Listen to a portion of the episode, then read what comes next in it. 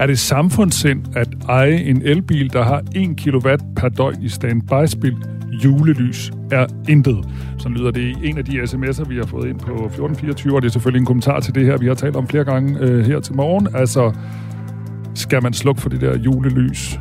Julemænd, julekæder, snemænd, i lys, som øh, masser af mennesker har stående i deres haver og foran deres hus. Øh, vi har også fået en anden sms fra, øh, fra en, der kalder sig Vestjyden.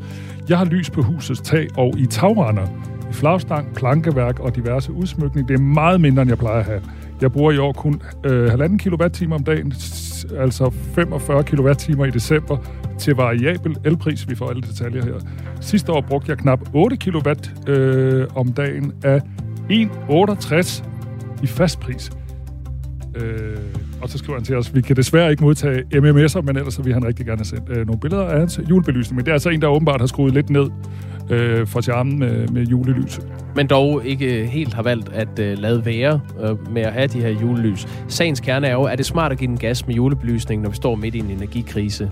Øh, det var noget, vi diskuterede hæftigt i oktober, kan jeg huske. Flere øh, varehuskæder sagde, at det skulle de i hvert fald ikke have i år. Når jeg bevæger mig rundt i bybilledet, så ser det ud som om, at Nå, lidt kunne vi da godt have alligevel. Mm. Øhm, men det er altså det, myndighederne øh, maner til samfundssind.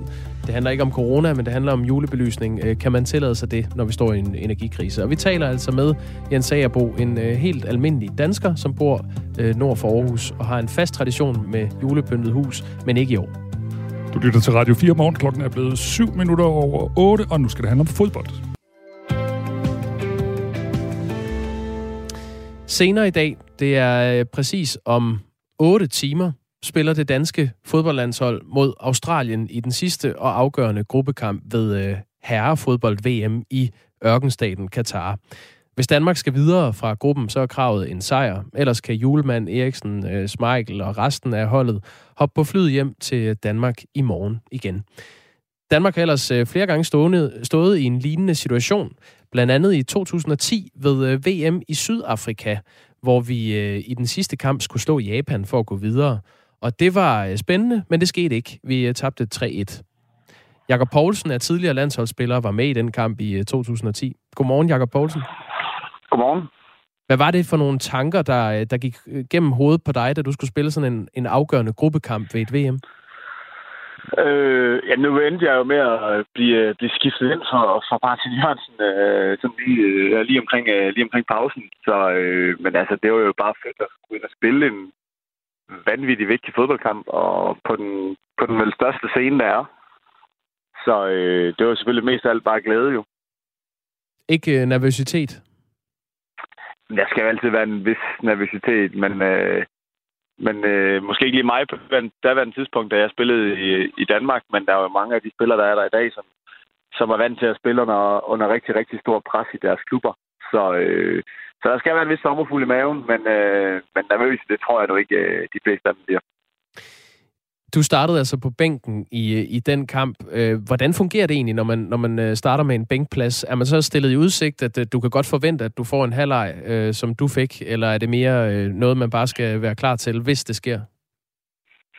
Øh, for det meste er det noget, man bare skal være klar til, hvis det sker. Det kan være, øh, og specielt under VM, der tror jeg ikke, at der er nogen øh, sådan planlagte udskiftninger. Det kan godt være en gang imellem i, i ligakampe, hvis man øh, skal have en øh, spiller tilbage fra skade, at man så siger, ved du hvad, han får i hvert fald en, øh, en halv time i dag. Men øh, ellers så, så der, lige her i dag, der tror jeg ikke, at der bliver givet nogen øh, garantier på noget som helst. Det vi gerne vil, øh, vil bruge dig til, øh, og undskyld, vi vil bruge dig, Jakob Poulsen, sådan er det selvfølgelig, når du er tidligere øh, landsholdsspiller og øh, har prøvet at spille de her afgørende kampe, det er at komme lidt ind i hovedet på øh, de danske spillere, som de har det i dag, når man går ind til sådan en kamp med ryggen mod muren, men øh, også en kamp, som Danmark på papiret bør vinde. Er man, øh, er man øh, overtændt, eller øh, altså, hvordan finder man det rette øh, spændingsniveau? Ja, men det er jo meget forskelligt jo. Altså, øh, men, øh, men heldigvis så er det efterhånden et, øh, et okay rutineret hold, der har spillet mange store øh, kampe, både i Champions League og øh, i store europæiske ligaer. Så, men øh, altså for mit eget vedkommende var det jo bare, jeg kunne mærke, når der var noget ekstra på spil, jamen så, øh, så var jeg også mere klar. Altså så specielt de seneste år af, af karrieren, der var det, når der var noget på, på spil, jamen så bliver man også sendt lidt mere klar og lidt mere alert hele tiden. Så, øh, så det er jeg ret sikker på. Det, det kommer meget naturligt. Og selvfølgelig er der nogle gange, hvor der, hvor der er spillere, der lige øh, bliver lidt for overtændte og kommer måske lidt for sent i en takling lige til at starte med. Jamen, øh, men som regel, så, øh, så løser det sig derefter. Man skal også ind og sætte sig igennem fra begyndelsen. Øh, Jakob Poulsen, nu, nu er du assistenttræner i dag. Altså, du øh, spiller ikke længere som aktiv, men du er assistenttræner i fodboldklubben Viborg FF.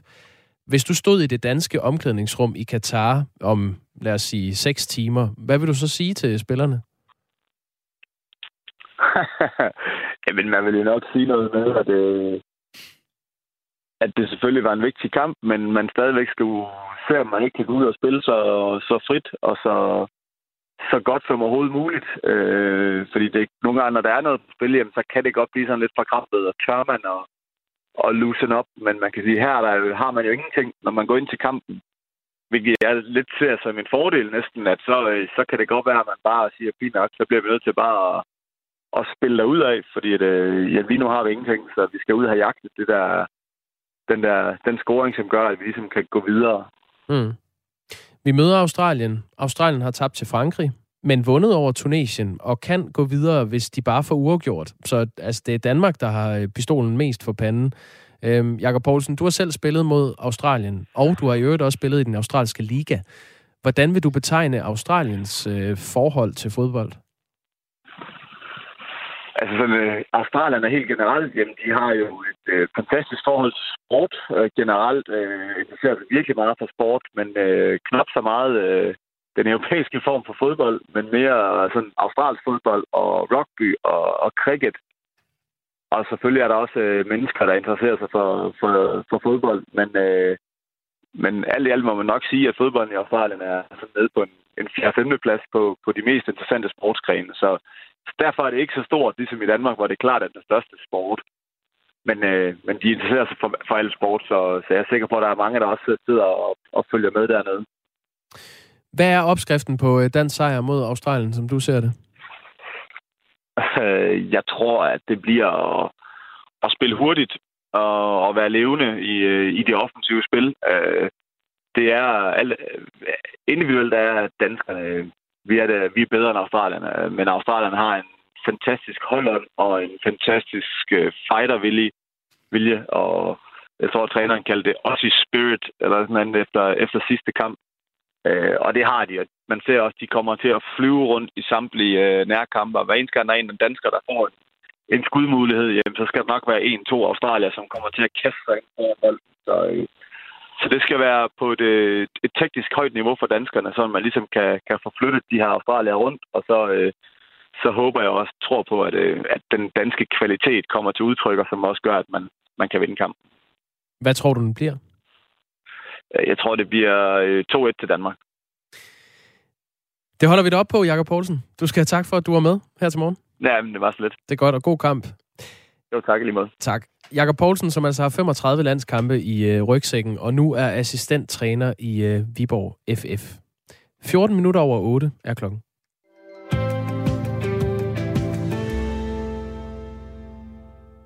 Jakob, jeg sidder lige her og scroller lidt på min telefon, fordi øh, mens du snakker med Jakob Poulsen, hvilket jo var super interessant, mm. øh, så har jeg lige tjekket lidt nyheder, og jeg er inde på øh, TV2's live-opdatering, og nu skal du høre, hvad de skrev for 29 minutter siden. Politiet advarer mod zebra og en pony i Chile. og Chile er altså ikke Afrika, det er i nærheden af Viborg. Og øh, så skriver de, Midt- og Vestjyllands politi advarer trafikanterne på Viborgvej i Chile om løse zebra og en pony i området. Ejeren forsøger at indfange dyrene, oplyser altså politiet. Og så, fem minutter senere, zebra i Chile fanget. Og det var da godt. Altså ja. Øh, i ental eller dem alle? Ja, i ental. En zebra, som var løs i Chile, er indfanget. Og nu bliver jeg nemlig lidt i tvivl, fordi i den første, jeg læste, der var der zebra, og nu står der zebra fanget, så jeg er faktisk en lille smule i tvivl, om der stadig er zebra løs. Men altså, næste opdatering, 14 minutter siden, pony stadig løs i Chile. Okay, jamen øh, det må da være en, øh, en form for vejmelding til øh, vores øh, kære lyttere i Viborg-området omkring Præcis. Chile. Det skal Hold lige øje med zebraerne. Der, ja, måske zebraerne. Måske er zebraerne indfanget, men der er altså stadig en pony løs i området på Viborgvej i Chile. Så hvis man nu kører den vej, mm. så skal man altså lige holde øje med i hvert fald en pony Det kan være alvorligt nok. Måske også en zebra. Kør Okay. forsigtigt. Godt, du holder øje på, øh, på nyhedsrullen, øh, Michael Robach, som jo er... Det, det vil lige, det, lad os lige sige det igen, øh, Michael, til nye lyttere. Den, den nye stemme, du hører her, tilhører Michael Robach, som er ny øh, fastvært her på Radio 4 Morgen. Vi har glædet os meget til din første dag. Hvordan synes du det går? Jamen, det går da fint. Og jeg har allerede lært, at man skal kigge på klokken, og jeg kan sige, at den er blevet kvart over otte. Det er sandt.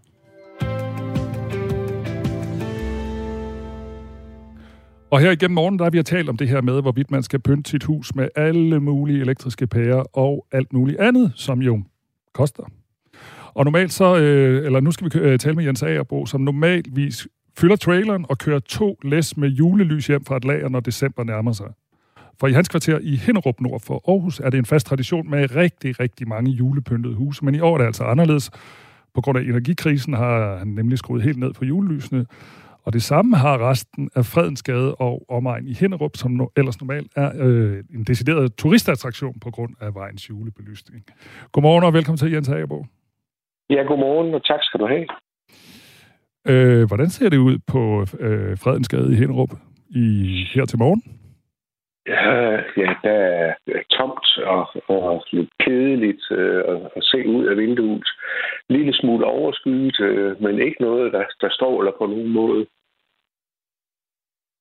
Og, og prøv lige at hjælpe os. Øh, jeg, jeg tror faktisk, kan det passe, at, øh, at jeres vej har været i fjernsynet masser af gange? Ja, det har den, ikke også? Den, øh, øh, den har nok været øh, traditionen tro. Så har TV2 øh, Østjylland, de har jo været øh, ude hos os øh, et, et utal af gange for at, at, transmittere åbningen, der, som vi plejer at have den 30. november. Men øh, det bliver der ikke noget af i år, ligesom der heller ikke var noget de to øh, sidste år på grund af coronaen. Så øh, vi er næsten vant til, at der er mørkt i gaden nu. Du lyder helt trist. Ja, men det er det også. Altså, hvad hedder det? Vi, øh, vi ser da hvert år frem til, at øh, gaden bliver fyldt med julelys og glade mennesker og så videre. Men øh, det er der jo andre, der, øh, har en fingers med i spillet på, om vi, om vi skal have julelys, eller vi ikke skal have julelys. Øh, så vi må jo rette ind efter verden. Så hvad nu? Altså er, der, altså, er der slet ikke noget julelys, eller er der en lille smule, eller hvordan ser det ud? Er en lille smule, ligesom der er på enhver anden villavej i, i Danmark. Ikke også? Øh, vi har valgt øh, ikke at gå, øh, gå videre end øh, hvad man kan se alle mulige andre steder, så folk ikke øh, sætter sig i bilen og bruger energi på at køre herud for at se, om der er noget, for der er ikke noget at kigge på. Man kan lige så godt se på sin egen vej øh, derhjemme. Det er, der, det er der lige så meget øh, glæde i at se på, som der er nede hos os. Nu forestiller jeg mig sådan en grundejerforening, eller hvordan I nu er organiseret, det tit kan være rimelig dramatisk, hvis man skal øh, tage beslutninger øh, sammen. Øh, hvor- hvordan er I kommet frem til det her? Er det sådan noget, har I holdt et møde om det, eller øh, har I bare ligesom stukket hovedet over hækken, eller hvordan har I fundet frem til, at lyset skal være slukket i år? Jamen ligesom med corona, nedlukningerne og så videre, så øh, hvad hedder det, stemler vi sammen i, øh, i en baghave øh, en gang i, no, i oktober måned, og så tager vi beslutningen på, øh, hvordan det skal være. Og øh, der var ikke nogen, der, der var uenige om, at øh, det, vi ville signalere i år, det var, det var mådehold. Øh, øh, så alle var enige om, at det var det, vi gjorde. Vi havde andre hvad hedder det, muligheder på bordet også, blandt andet med at, skrue ned på, på tiden, der var, vi havde åbent og så videre. Også? Men så øh, bestemt ved enten, så er, det, så er det fuld skrald på, eller så er det ingenting. Ikke? Så vi valgte så ingenting. Jeg, kan ikke, jeg, altså, jeg ved ikke, om man kan skille tingene ad, men der er ligesom to ting i det her. Det ene er jo ligesom, man kan være bange for at få en kæmpe stor elregning, og den anden ting er sådan, jeg, jeg tror nærmest, vi kan kalde det energiskam, at man ikke vil udstille over for andre, men fråser med den her slags ting. Handler det, hvis man kan skille det ad, handler det så for jer om penge, eller handler det om, I gerne vil sende signaler om en slags samfundssind? Jamen, det handler om samfundssindet, ikke også? At vi vil sende det signal ud, at uh, samfund, det, øh, det er presset på energi, ikke også? Og vi, uh, vi vil ikke så uh, vise, at, uh, at det er vi ligeglade med. Uh, tværtimod, så vil vi gerne vise, at uh, vi også uh, så ved, at der er folk derude, der, der måske ikke uh, har, har så mange penge at, at gøre med, så vi vil ikke bare stikke det i hovedet på dem, ikke også? At det er vi ligeglade med. Ikke også? Det kan også være, at at, øh, at der ikke er energi nok, øh, så man øh, bliver nødt til at slukke for, for strømmen nogle timer. Det ser vi, da, da andre lande, de, de, de truer med. Ikke også? Så mm. det skal ikke være os, der er med til det i hvert fald. Lige de seneste dage, nu troede vi jo egentlig lidt, at øh, de der elpriser havde toppet, men de seneste dage, så er de rigtig høje igen, og vi har tidligere haft en ekspert igennem, som siger, at vi måske kan forvente rigtig høje elpriser resten af vinteren, og det handler blandt andet om øh, vind og sol, der ikke producerer så meget strøm lige nu som ellers. Har du prøvet at regne på egentlig, hvad du sparer ved at ikke have tændt for, øh, for, for, for det store blus? Nej, og jeg bliver spurgt om det hver eneste år. Ikke? Også, hvad koster det for, for det her? Ikke? Også, altså, og jeg, jeg ved det simpelthen ikke. Øh, vi har jo altid haft en, en elregning, som, øh, som har været konstant, ikke? Også, øh, med faste aftaler og så videre. Så derfor så er det ikke øh, noget, jeg har, har kigget på, ikke? Også, øh, hvad det har kostet. Så jeg ved ikke, hvad, hvad det har kostet for os i, øh, i december måned at have fyldt op, men det, det, det har da kostet noget, og specielt øh, i gamle dage, hvor det var sådan, at vi øh, ikke havde en idépære, vi bare havde glødepære. Der var, der var susten rundt, øh, hvad hedder det, måleren dernede. Ikke også? Men øh, det gør den jo ikke mere i dag. Altså, øh, det, jeg har sat op øh, i år, ikke også, det, det tager 5 watt ikke også, i timen, mm. så der, det er jo ingenting. Ikke også? Jeg håber, Jens, at dit humor, julehumor indfinder sig, selvom du lyder en lille smule trist over det her med det manglende lys.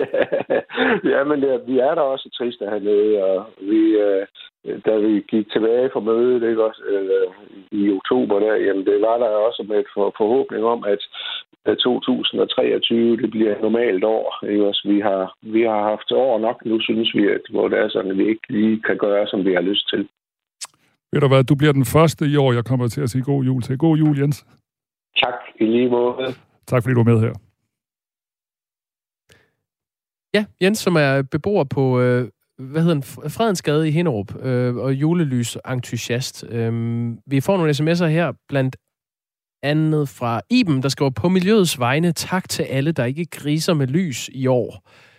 Jørgen spørger, er der julelys på Angolavej på Amager? De plejer at være de vildeste.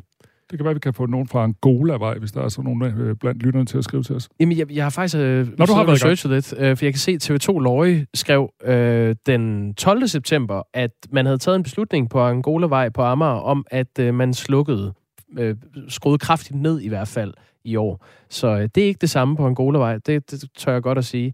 Henrik Petersen er en af beboerne, og han har sagt til TV2 Løje, for dem, der kender Angola-vej, så bliver det desværre ikke det samme. Vi kommer til at skrue meget ned. Mm. Så. Det bliver en lidt mørkere jul, end det plejer. Det må vi nok øh, erkende. Øh, lige nu er klokken øh, 23 minutter over 8, og vi kan da sige, at øh, når vi kigger ud af studievinduerne, så er solen så småt ved at stå op bag skydækket. Så solen skinner op bag skyerne.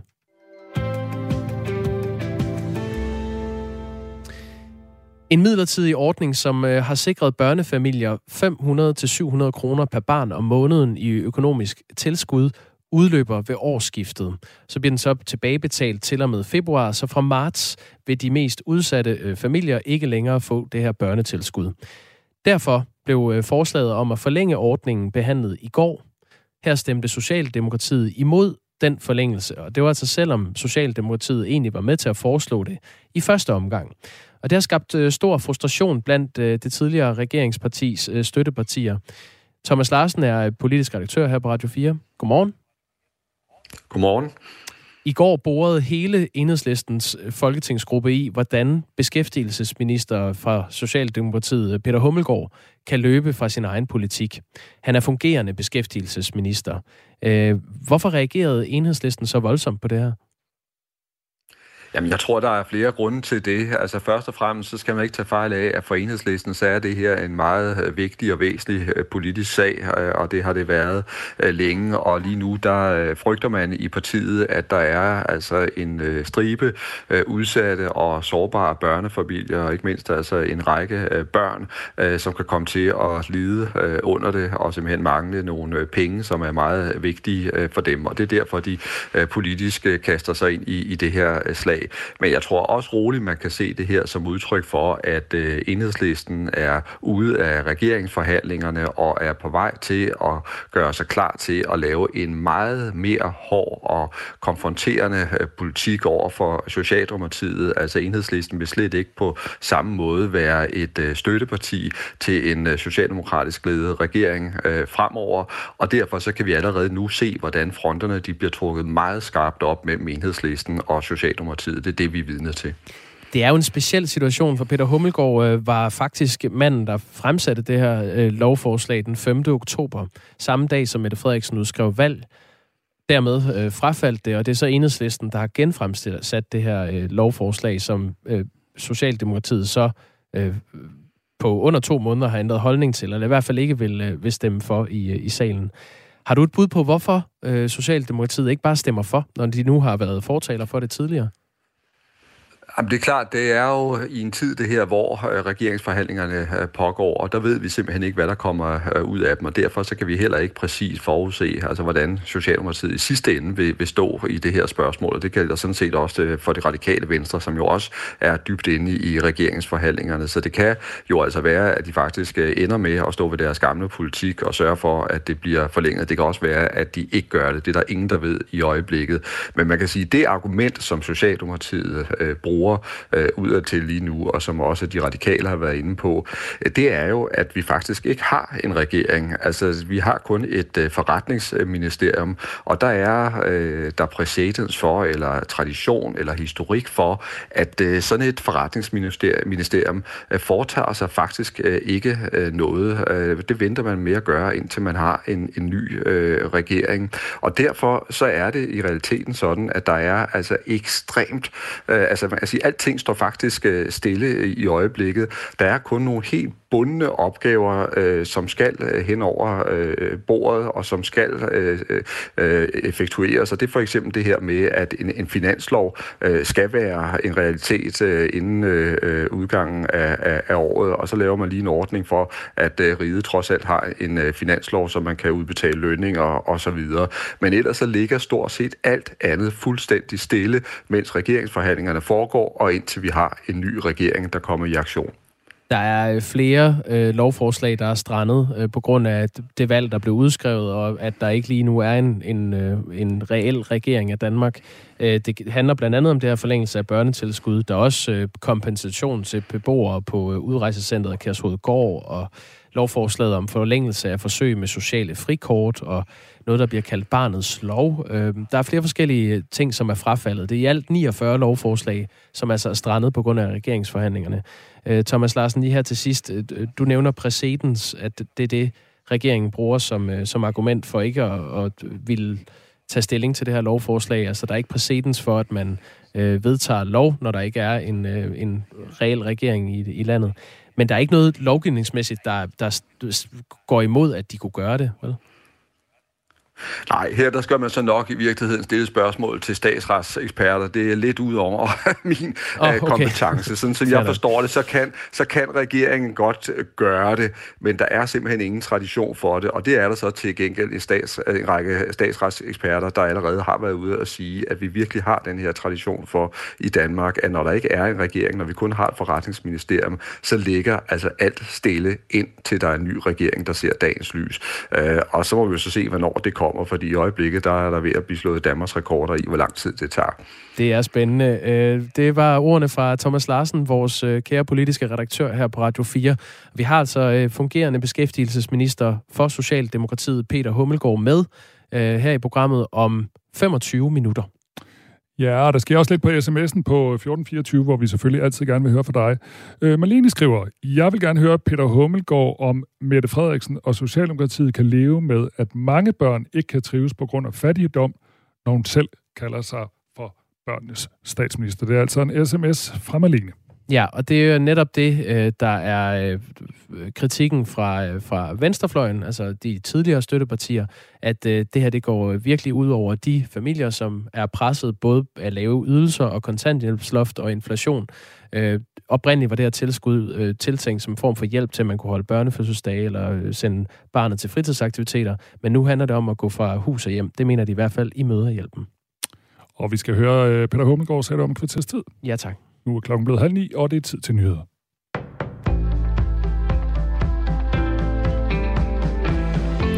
Flyselskabet SAS endte med et underskud efter skat på knap 4,8 milliarder danske kroner i det forskudte regnskabsår 2021-2022. Og det er et regnskab, der lander imens SAS lige nu kæmper for at sikre den fremtidige drift. Det sker gennem omstruktureringsplanen SAS Forward, som blandt andet indebærer, at man skal finde årlige besparelser for 7,5 milliarder svenske kroner.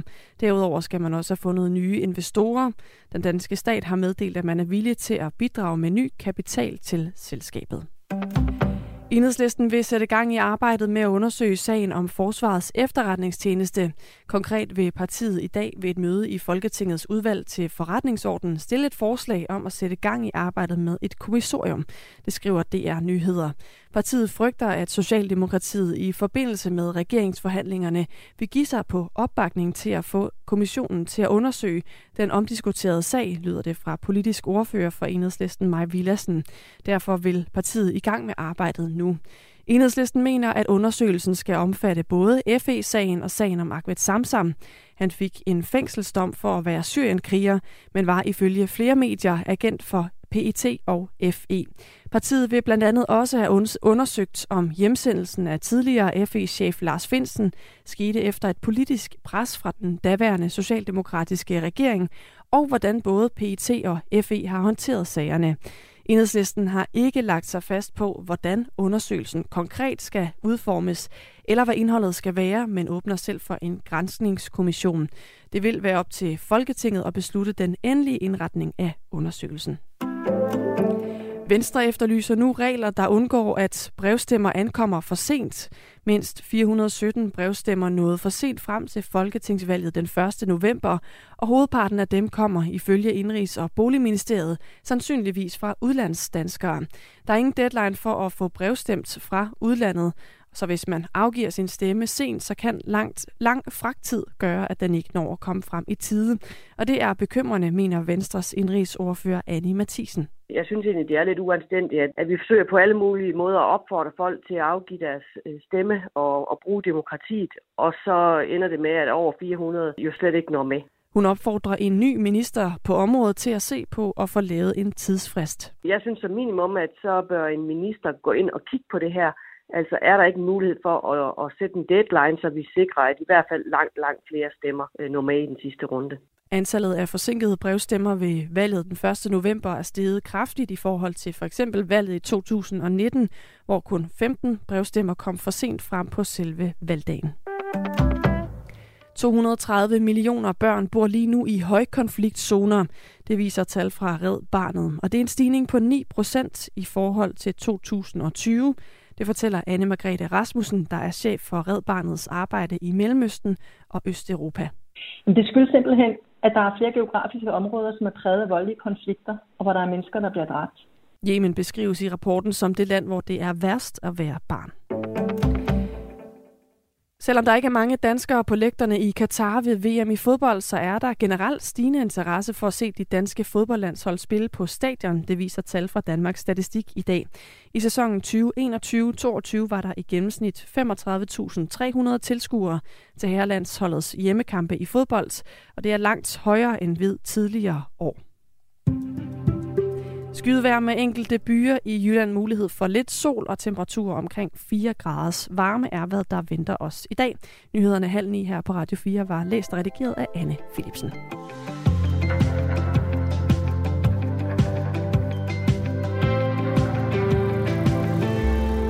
Mette har også sagt, hun er grøn, før hun er rød. Det må jo betyde, at næsten alt er vigtigere end sociale ydelser. Skriver en af vores lyttere, der hedder Tommy. Vi har flere faste kunder i butikken, der hedder Tommy, men det er altså en af dem, som har skrevet ind på 1424. Og her kommer så en anden Tommy. Det er Tommy Ligård. Han skriver, godt man er socialdemokrat, fordi så har man et standpunkt, indtil man tager et nyt. Og det var altså en reference til Jens Otto Krav, der sagde det her for mange, mange år siden. Øh, det hele handler om øh, det her børnetilskud. Øh, altså en midlertidig ordning, som har sikret familier, som er mest presset af lave ydelser og kontanthjælpsloft, og ja, generelt ikke har mange penge, kunne få 500-700 kroner per barn om måneden i et økonomisk tilskud. Den ordning udløber ved årsskiftet. Den sidste udbetaling kommer i februar, og fra marts øh, er det altså helt slut med, med det her øh, børnetilskud. Det er noget, Socialdemokratiet ellers øh, har lavet en aftale med sine støttepartier om at vedtage, men det, øh, den, det løfte er man løbet fra. Og øh, i hvert fald for nuværende. Peter Hummelgaard bliver udsat for en del kritik. Han er fungerende beskæftigelsesminister, og han er med her i programmet om 10 minutter. Øh, Martin, vores lytter, øh, stiller et øh, spørgsmål, han gerne vil have, vi stiller videre til Peter Hummelgaard. Spørg Peter Hummelgaard, hvad han mener om, at vi som stemte på den på grund af de ydelser har givet os frirum til vores børn, og at de nu trækker sig. Det er virkelig dårlig stil. Altså, man er rasende til for han. Altså det her med, hvis man er blandt andet har stemt på Socialdemokratiet af den her grund, og så lige pludselig bliver i tvivl om, om den her ydelse fortsætter. Det er jo en del af det, at man øh, forhandler en ny regering. Lige nu har vi bare en fungerende regering, så, og der er ikke præcedens for, at man vedtager en ny lovgivning. Det er det, øh, Socialdemokratiet henviser til. Der er selvfølgelig også nogle regeringsforhandlinger i gang med nogle blå partier, som måske ikke er øh, lige så tilbøjelige til at vedtage det her øh, børnetilskud igen. Øh, alt det får vi øh, spurgt Peter Hummelgaard om, øh, når han er med her i programmet lige om lidt. Du lytter til Radio 4 morgen. Michael Robach og Jakob Grosen er værter. Og vi siger bare øh, godmorgen til dig. Godmorgen.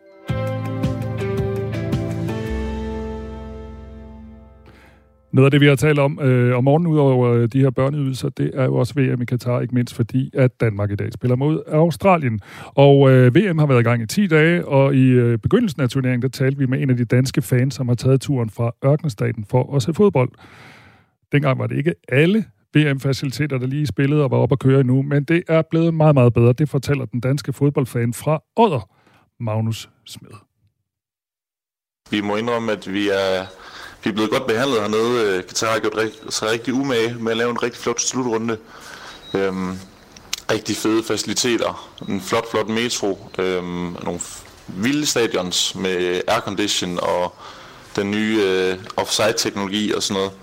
Øhm, så der er ikke, ikke så meget en finger at sætte på øh, Katar som selv i slutrunden. Der er selvfølgelig alle de politiske bag, og, og vi har mødt mange af de her migrantarbejdere, som, øh, som giver virkelig skældet mellem rig og fattig i det her land, og det var så kolo enormt stort. Øhm, ja, man kan sige, at det, at det, det, det er måske ikke kun det politiske, det er måske også lidt det menneskelige, der ligger bag. Nu fremhæver du øh, øh infrastruktur og stadions osv. Det er jo netop noget, der er bygget af migrantarbejdere, som har arbejdet under slavelignende forhold. Er det noget, man tænker over, når man bevæger sig rundt i øh, Doha i Katar? Altså nu kommer vi selvfølgelig fra Danmark af og er lidt farvet af den mediekritik, øh, der har været af det hele, så selvfølgelig tænker vi over det. Øh, vi bor også et sted, hvor der helt sikkert har været mange migrant, migrantarbejdere, der har bygget det. Så, men det, altså det er jo selvfølgelig også det er noget, der betød meget i starten, da vi var her, øhm, og selvfølgelig har lagt sig lidt hen ad vejen, men vi bliver simpelthen mødt hele tiden af migrantarbejdere overalt, så det, man bliver hele tiden mindet om, øh, husk, hvem der arbejder her, og hvem der har lavet de her ting, og hvem der har stået for, for at bygge de fleste ting, og, og, og på den måde, så giver det også en, en bitter smag i munden, når man også altså, møder de her folk og ved, står på de her stadions og i den her metro, øhm, at der er, der er så mange mennesker, der har, der har lidt for meget for få penge for, for at bygge det her flotte, flotte VM. Mm, I begyndelsen af VM offentliggjorde Katar videoer af fans, øh, som er holdt med forskellige nationer. Øh, de her fans var øh, ret ens, altså de så ret ens ud, lignede alle sammen øh, nogen fra øh, sydasiatiske lande, og øh, det er også kommet frem, at de muligvis primært har været migrantarbejdere klædt i andre nationers farver. Hvad er dit indtryk af mængden af fans, der er rejst til øh, Doha i Katar fra resten af verden, og hvor mange øh, var mennesker, der var der i forvejen? Jeg vil sige, øh, at, at Doha jo sådan selv er meget øh, kompakt med fans fra hele verden, fordi det, det her alle bor, og her alle stadions er. Øh, men der er rigtig, rigtig, rigtig mange af de her fans, som vi tydeligt kan se, ikke kommer fra det land, som hvis trøje de bærer. Øh, der er endda sågar nogle af fansene, at, at de her, vi kalder dem falske fans, som har trøjer, hvor der simpelthen står Tyskland, Qatar-fans. Så det, det er jo også sjovt, at de er der at, på den, at den grund, at de simpelthen er for at støtte øh, Tyskland fra Katar. Men øh, jeg vil sige, at mængden er, er cirka den er cirka halv-halv, måske i forhold til det, vi, det jeg vil kalde ægte fans, og det jeg vil kalde fans, falske fans. Øh, men det er også meget forskelligt, fordi når vi er inde på stadions, så er det øh, mere end halv halv. Altså så, så er der flere rigtige fans, end der er de falske fans. Men når vi er til storskampsarrangementer for eksempel, så er det så er der måske 90 øh, procent af de her, de her falske fans. Altså som skal fylde lidt og skabe noget stemning og noget, der ser ud af noget. Ja, præcis. Og man kan virkelig også mærke, at det, altså enten så spiller de godt, eller så går de virkelig op i at, at se fodbold. De, de laver en god stemning, det må man give dem til de her storskampsarrangementer. okay. Magnus Med, øh, altså dansk fodboldfan, som øh, kommer fra Odder, syd for Aarhus, og altså befinder sig i øh, Katar. Er du rejst der til med andre danske fans? Ja, vi er fire, øh, fire gutter hernede fra højskolen af, som øh, har taget turen for at bakke op om fodbolden. Øhm, og øh, også for at få det her kulturindblik, som, som det har givet at være hernede. Nu har vi hørt så meget i Danmark. Så det er, det er en stor oplevelse at være hernede, både på fodboldmæssigt, men også øh, kultur. Har I haft nogle betænkeligheder ved at tage dig ned og dermed støtte det her arrangement, når det har fået så meget kritik? Ja, selvfølgelig. Vi har snakket en del om, hvad, hvad vi lige skulle gøre. Vi har også overvejet, om vi skulle aflyse turen. Øh, men vi mener også selv, at det er godt at, få nogle egne, vores egne øjne på, på alt det, al den, al den kultur, al den kritik, der har været. Øh, og se, hvad er det for noget, og, og selvfølgelig vil nogen mene, at vi støtter det, men vi mener også, at øh, vi kommer hjem med vores egne øjne på det, og kan fortælle om, hvordan det egentlig er hernede. Og vi må da alle sammen indrømme, at, at øh, det er bedre, end det vi havde frygtet i forhold til øh, alle de regler, vi har hørt om, at, der, at man ikke måtte kramme, at man ikke måtte øh, tage birkes med ind, eller plastik, eller sådan noget. Altså, det er jo ikke noget, vi har prøvet på, men altså, den, den kontrol, som det, vi har hørt, der var, den har ikke rigtig været her. Så skal I bare tage noget regnbuefarvet på. Ja, det er godt være, at vi bare skulle det, men det lyder det måske også til, at de har accepteret nogle steder nu. Nå, okay. Så vidt jeg forstod. Øhm, noget, der har undret mange seere af VM-kampene, er tilskuertal. Øhm, ved åbningskampen var der noget, der ikke gav helt mening. Den blev spillet på et stadion, der hedder Al Bayt Stadium, som har plads til 60.000 tilskuere, men det officielle tilskuertal var 67.372, altså øh, 7.000 tilskuere mere, end der øh, officielt var plads til på stadion. Og det er sket flere gange, også selvom det sådan set fra øh, en tv-seers øh, synsvinkel ikke har set ud som om, at øh, stadion var fyldt. FIFA har selv begrundet tallene med, at man har talt alle, som befinder sig på stadion med, og ikke fraregnet dem, der ikke er mødt op. Øhm, hvad er dit indtryk af, af tilskuertallene på stadion? Er, de, er stadion overfyldt, eller er der øh, ledige pladser? Altså jeg vil sige, i forhold til, øh, hvis FIFA tæller dem med, som ikke er mødt op, altså så alle pladser, så kapaciteten plus sikkerhedsfolk og dem, der nu er på stadion, så tror jeg faktisk godt på, at vi kan nå op omkring 67.000, fordi der er så vildt mange folk til at servicere øh, de fans, der er der. Øhm, men jeg synes jo, det er helt skørt, at man tæller de fans med, der ikke er kommet.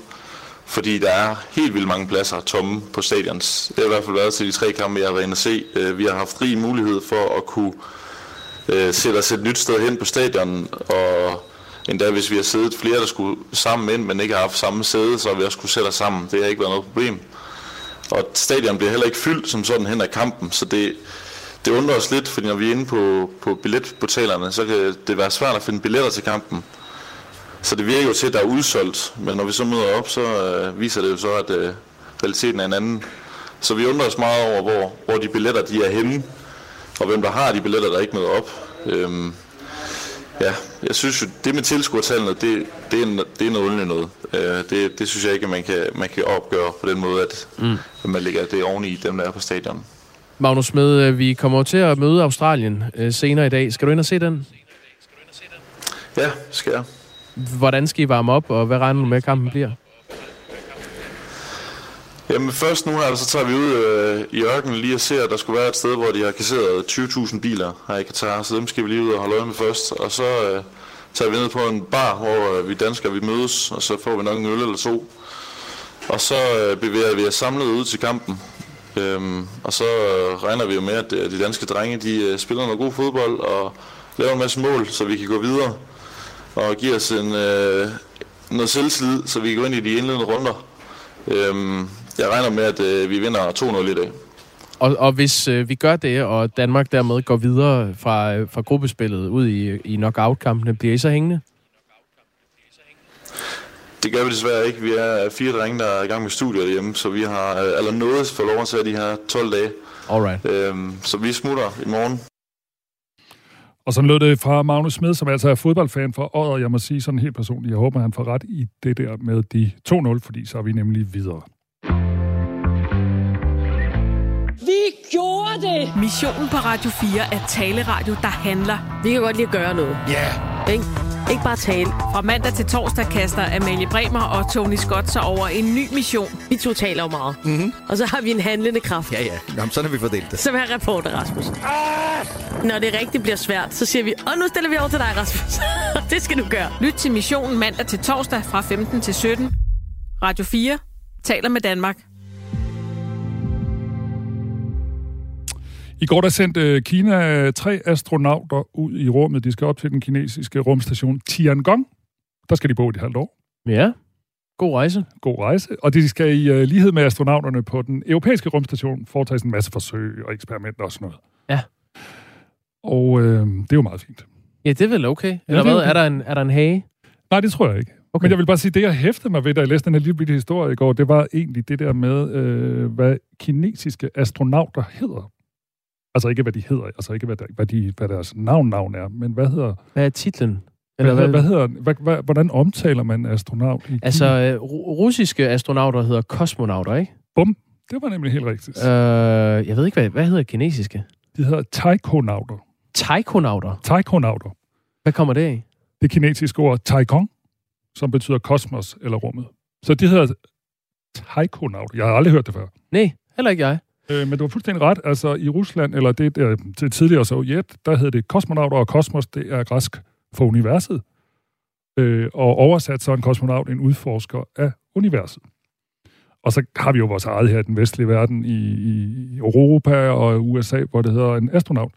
Og så er der også øh, Indien. De har, oh. de, ja, de har også deres eget navn. Det tør og, jeg ikke byde på. Det tror jeg heller ikke, du skal. Jeg tør nærmest heller ikke engang prøve at udtale det, men jeg prøver alligevel. Viomanauter? Viomanauter? Viomanauter? Viomanauter. Viomanauter. Hvad kommer det af? Det kommer af sanskrit. Ja. Og der betyder det himmel eller rum.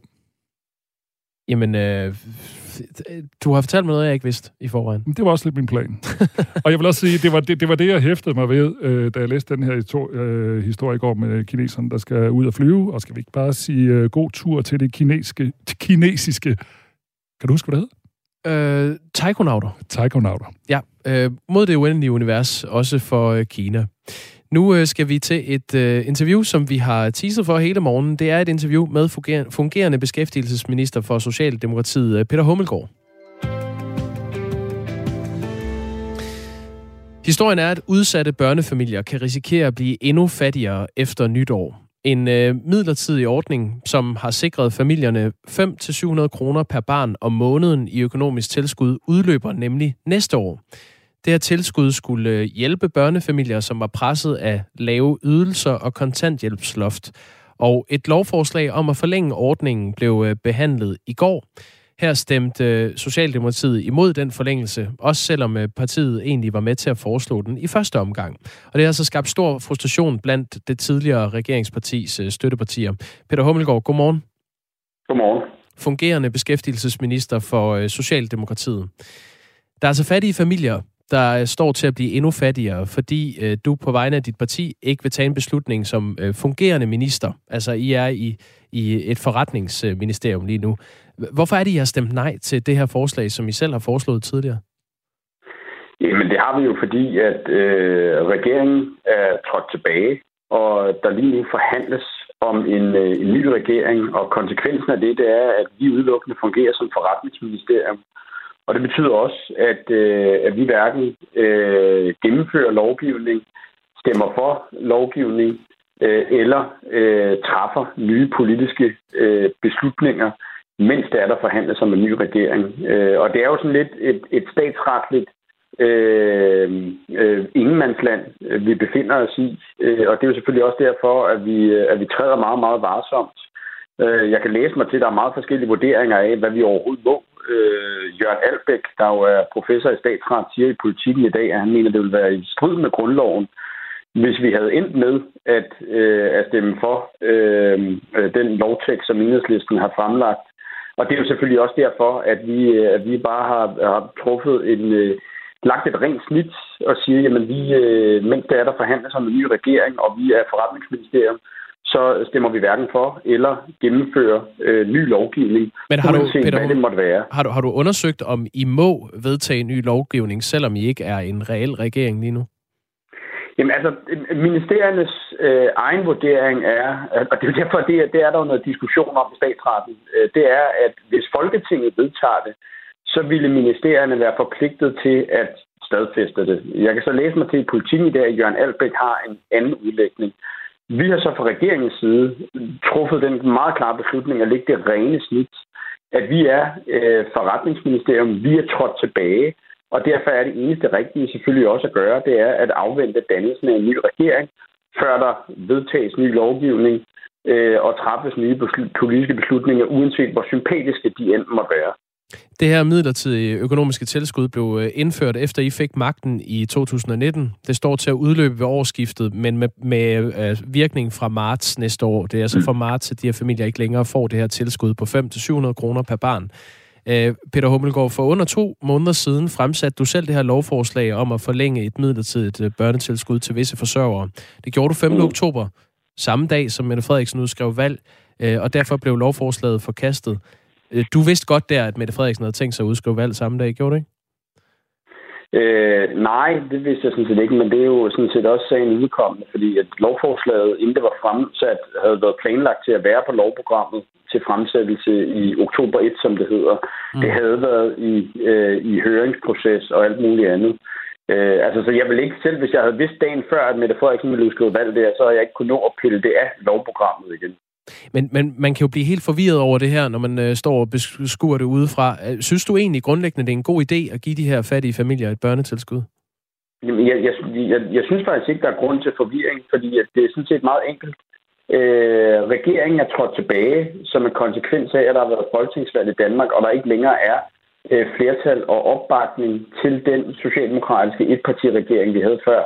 Derfor er vi nu i en længere proces om at danne en ny regering, og det er jo klart, at, at før der er dannet en ny regering, så ved vi jo heller ikke, hverken hvilket grundlag at den skal hvile på, øh, eller øh, sådan set, hvad det er øh, fra det daværende lovprogram, der kan, øh, der kan gennemføres. Mm. Jeg synes jo grundlæggende, at alle de politiske aftaler, vi har lavet i, det, i det forgangne år, som vi endnu ikke har nået at lovgive om, øh, at, øh, at det var rigtigt at gøre, og øh, noget, jeg også håber bliver gennemført. Vi står på mål for de politiske aftaler, men, men altså, demokratiske valg har jo konsekvenser, og det har jo haft en konsekvens i Danmark, at den regering, vi havde indtil den 5. oktober øh, 2022, øh, er trådt tilbage, og nu afventer vi dannelsen af en ny. Og der er så, øh, hvis man øh, læser grundlovens paragraf 15 stykke 2, så det, øh, øh, den regering, vi har nu, er udelukkende fungerende, fungerende og må udelukkende også kun gøre, hvad der er nødvendigt for at opretholde de allermest nødvendige funktioner i riget, og det er ikke at vedtage ny politik. Du har fået en sms fra vores lytter Jette. Hun skriver, kan I ikke spørge Peter Hummelgaard, om de fremsætter og stemmer ja til lovforslaget, når der er dannet en regering? Og hvis ikke, om de så har andre hjælpetiltag i støbeskeen til de udsatte børn? Mette er jo alt andet lige børnenes statsminister. Kærlig hilsen, Jette. Så spørgsmålet her er, kommer I til at fremsætte og stemme ja til det her øh, forslag, når I har dannet en ny regering? Jamen, mit svar til det vil være præcis det samme, som hvis du havde spurgt mig til for eksempel øh, den planlagte øh, Øh, øh, hvad hedder det, sænkning af beløbsgrænsen for udenlandsk arbejdskraft, øh, som andre partier har stærke interesser i, eller nogle af de andre knap 80 politiske spørgsmål, som lige nu venter på at blive udmyndtet for politiske aftaler. Og det er, at vi står selvfølgelig på mål for de aftaler, vi har indgået, men før der er dannet en ny regering, og før at der er enighed om, hvad det er for et grundlag, at den regering skal virke på, så kan jeg jo ikke stå og sige øh, ja eller nej til det ene eller andet øh, politiske øh, spørgsmål. Men hvis det stod til dig og din egen holdning, så ville du øh, fremsætte det og vedtage det? Det var jo derfor, jeg gjorde det den 5. oktober, øh, på det grundlag, at øh, der var forhandlet en aftale øh, i, den, i, i den daværende øh, politiske situation øh, og parlamentariske situation. Og jeg har selvfølgelig et håb om, at alle de aftaler, vi har lavet, at de også øh, bliver udmyndtet til lov. Men, men det var ikke Socialdemokratiets ønske, at der skulle være valg i Danmark øh, på det pågældende tidspunkt, hvor der var det. Vi har hele tiden sagt, at vi synes, det var et ejendomligt tidspunkt midt i en masse sammenkædede kriser. Vi vidste også allerede på forhånd, at det ville tage lang tid at danne en ny regering, og at mange mennesker risikerede at komme i klemme. Øh, det sagde vi også, inden at vi udskrev valg. Det var der andre partier, der havde et ønske om, at der skulle være, og det er jo så den konsekvens, at vi og hele nationen lever med nu. Peter Hummelgaard, altså fungerende beskæftigelsesminister for Socialdemokratiet. Jeg har, jeg har lige blevet oplyst om øh, af min producer, at du har en bagkant. Øh, er, det, er det rigtigt, eller har du tid til at blive hængende det, det, det, det er korrekt. Jeg skal ind til et møde. Nå, okay. Jamen, øh, vil du så øh, vil jeg bare sige tak, fordi du stillede op. Selvfølgelig. Ha' en god dag. Ja, tak. I lige måde, altså Peter Hummelgaard, som er fungerende beskæftigelsesminister for øh, Socialdemokratiet. Øhm, lad os tage et par sms'er, der kommer lidt her. Er det ikke Folketinget, der vedtager lovene, og ikke regeringen, spørger Jørgen. Jo, Jørgen, det har du fuldstændig ret i. Øh, det er Folketinget, der er den øh, lovgivende magt. Øh, det er ikke regeringen. Men altså, stridens kerne her er også, hvorvidt der er hjemmel til det i grundloven eller ej. Det er i hvert fald det, Socialdemokratiet dækker sig ind under her, det er, at der ikke er præcedens for det. Og så selvfølgelig, at man har nogle forhandlinger med partier, som ikke nødvendigvis er med på den. Og så er der også en, der skriver, tror jeg, med et lille øh, glimt i øjet, hvornår er det parti begynder at gå op i, hvad der er lovligt eller ej. Mink, host, host, smiley. Tina Thorup skriver, ja, det er faktisk lidt det samme. Socialdemokratiet plejer da ikke at være blege for at uh, tolke loven efter eget for godt befindende. Hjælp nu de stakkels børnefamilier, der er presset i knæ, og vis, at de er der for dem. Øhm, Ja, Nå, men uh, sms'er er altid velkomne her på øh, uh, 1424. Det var altså et interview med uh, Peter Hummelgaard, uh, fungerende beskæftigelsesminister for Socialdemokratiet, som blev lidt uh, kortere, end vi havde uh, håbet. Og på den her måde, der blev klokken 8.56.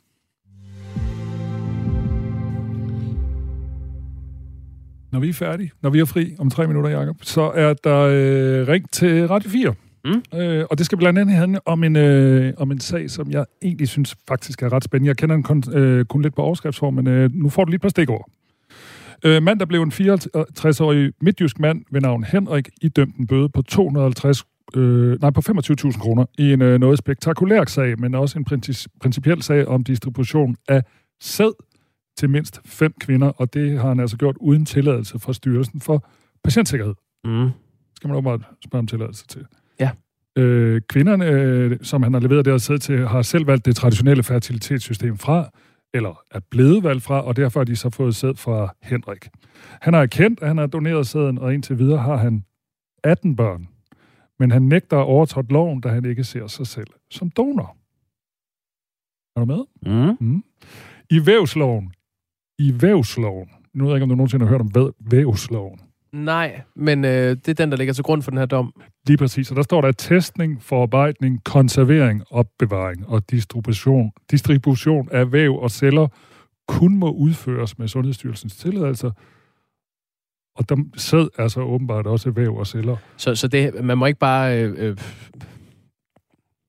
tage sin sæd, som man siger, og så give den videre til, til nogen, der øh, kunne have lyst til at få den, uden at få tilladelse til det?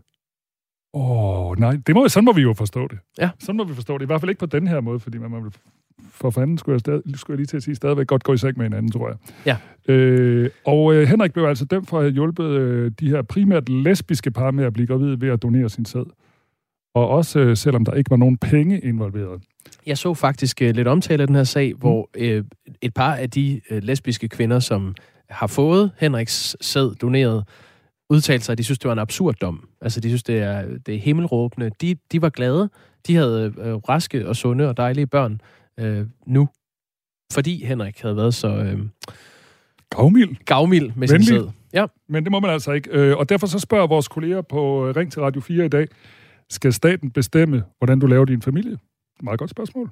Mm. Og burde det være lovligt at donere alt den sæd, man har lyst til, uden om det etablerede system? To gode spørgsmål, og øh, du kan selvfølgelig allerede nu skrive til radio, øh, eller ring til Radio 4, øh, og det foregår som sædvanligt på sms'en på 1424. Nemlig.